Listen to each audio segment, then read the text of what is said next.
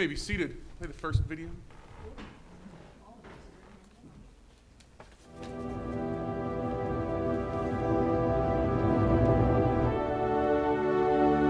Drop your sword.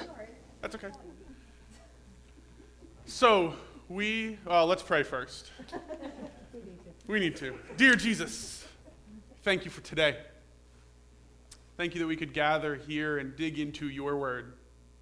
We know that some of it is difficult and some of it is hard to understand, and yet we pray that you would be with us, that you would guide our discussion time and help us to learn from you.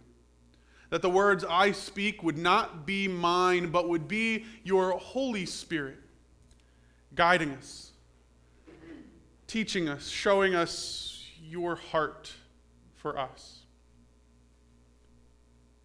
Be with us as we dig in today. We ask all this in Jesus' name. Amen. So, we are continuing our series appropriately entitled Drop the Sword and how to read our Bible without hurting people. Now, last week, we talked literally how we read our Bible and, and how we take all of it, and I got some feedback, and it was beautiful. Some people loved it. There was no middle ground. Some people were like, This is the greatest sermon I've ever heard. Others were like, mm, Not so much. Meanwhile, I'm standing there going, People were listening. I'm so excited. Whether you liked it or you didn't, or whatever you thought about it, I was just excited that, that it was hopefully a word from the Lord that we were all listening to, and it was teaching us and forcing us to ask some tough questions. Because I am a fan that you should ask the tough questions. Last week, when I said we should ask the tough questions, I, I got comments that said, How dare you question uh, or tell us we should question the virgin birth and the Trinity and the, the resurrection. And I said, no, we have to. If Christianity can't stand up to our questions, what's the point? We have to be able to ask those questions. We have to ask, does this really matter? We were never designed for blind faith. That being said, some of our scripture is a little complicated. It's got 2,000 years of tradition and history behind it, and it's thousands of pages and wars fought over what it means. In 2 Peter, Peter writes that Paul's scripture, Paul's writings are scripture, but they are difficult to understand. And he says this he says, The ignorant and the wicked twist them now, Peter wrote that in about 67, 70 AD, depending on, on where you find your research. By the time Peter writes this, people are already taking Scripture and using it to hurt people and twist it and, destroy what it was meant for. Today's Scripture is no different. For thousands of years, people have used our Scripture today to hurt people. And, and, our scripture, you'll see in your bulletin, is Ephesians chapter 5, starting in verse 21. And, and I had Dot, actually, Chase had Dot read this for us. So I'm going to play that, or Lisa will play it. Submit to each other out of respect for Christ. For example, wives should submit to their husbands as if to the Lord. A husband is the head of his wife, like Christ is head of the church. You keep using the word. I don't think it means what you think it means. Sorry. Every time I turn the volume, it does that. I don't know why. I don't know. Make sure we know. But it says, Wives, submit to your husbands. We hear this, and immediately we start to bristle at it.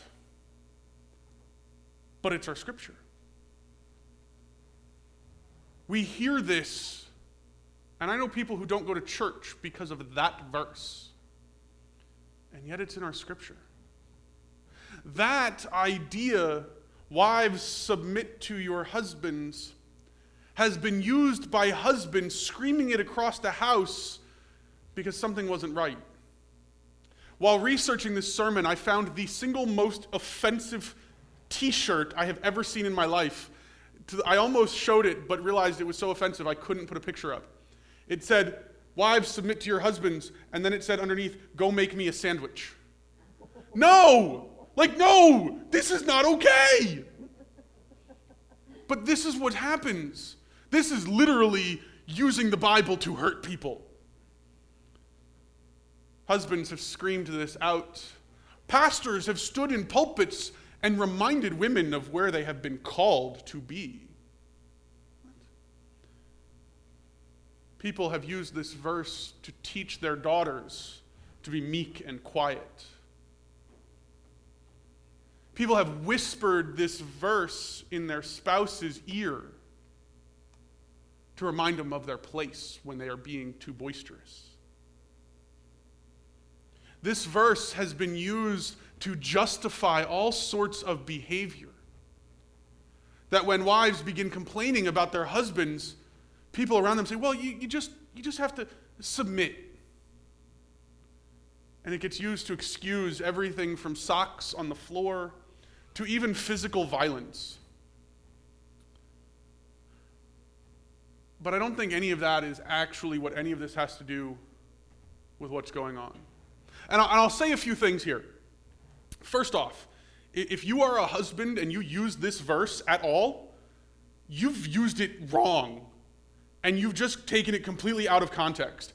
If you look at your wife and you say, um, submit to me, I'm just going to put this out there. You're a lousy husband. I'm sorry. You should not ever do that. If you have to use this verse to get your wife to live into some expected behavior, you're doing it wrong. You've missed the entire point of this verse and of marriage. If you are married to someone and they use this verse to excuse physical violence or abuse in any situation, get out, get safe, get help.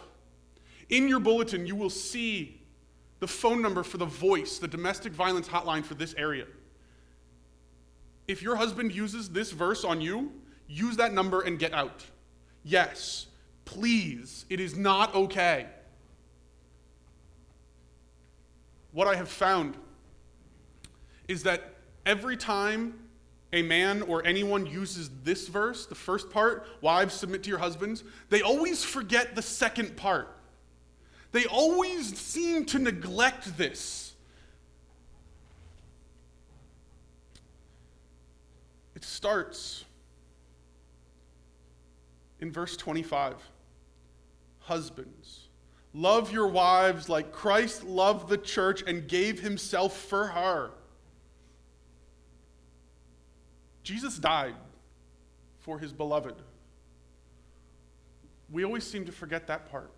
When we get so busy trying to use the first half to control our spouse, which is what domestic abuse is, it's never okay and it's never excused. It's always about power and control. It always forgets the second part. It goes on in verse 26 Jesus did this to make her holy by washing her in a bath of water with the word. He did this to present himself with, splend- with a splendid church, one without any stain or wrinkle, but rather one that is holy and blameless. That's how husbands ought to love their wives, in the same way as they do their own bodies. Anyone who loves his wife loves himself. No one hates his own body, but feeds it, takes care of it, just like Christ does for the church because we are a part of his body. Now, there's the other side of this. Less than 10 or approximately 10% of domestic abuse is on the male, the husband is the victim. Wives, you, you don't get to quote this to get your husband to do something. It looks different though. A lot of times, maybe she doesn't hit you, but when you can't fix something, she makes sure to remind you how incompetent you are. Maybe, maybe he doesn't hit you, but he shouts submission from the other side of the room when he needs something. Maybe it's not a physical violence, but it's controlling who your friends are. And, and when you go out, you have to call when you arrive, you have to call when you leave, you have to take pictures of where you are so they know where you are. It's never okay. It's never excusable. So, what is this saying? What is this saying then uh, about marriage? What is this saying for both spouses? It talks about the way Christ loves the church. That Christ sacrifices for the church. If one of you has to look at your spouse and say, sacrifice for me, that's not quite how it goes. It's a willing laying down, looking out for the better part of the other person. You shouldn't have to be told this. Like, you shouldn't look at your spouse and say, You have to sacrifice for me. Instead, it's a willingness. But it also goes on and says, This was to present their spouse without any stain or wrinkle, rather as holy and blameless. It's about making the other person better. Husband or wife, you make the other person better. You lift them up. And it, it's not love if you have to pull someone down to your level. It's a love that's holy and blameless that lifts the other person up. That says, I want you to be better than me. And when both people are actively working to make the other person better, everybody's better. What happens then is, as it goes down,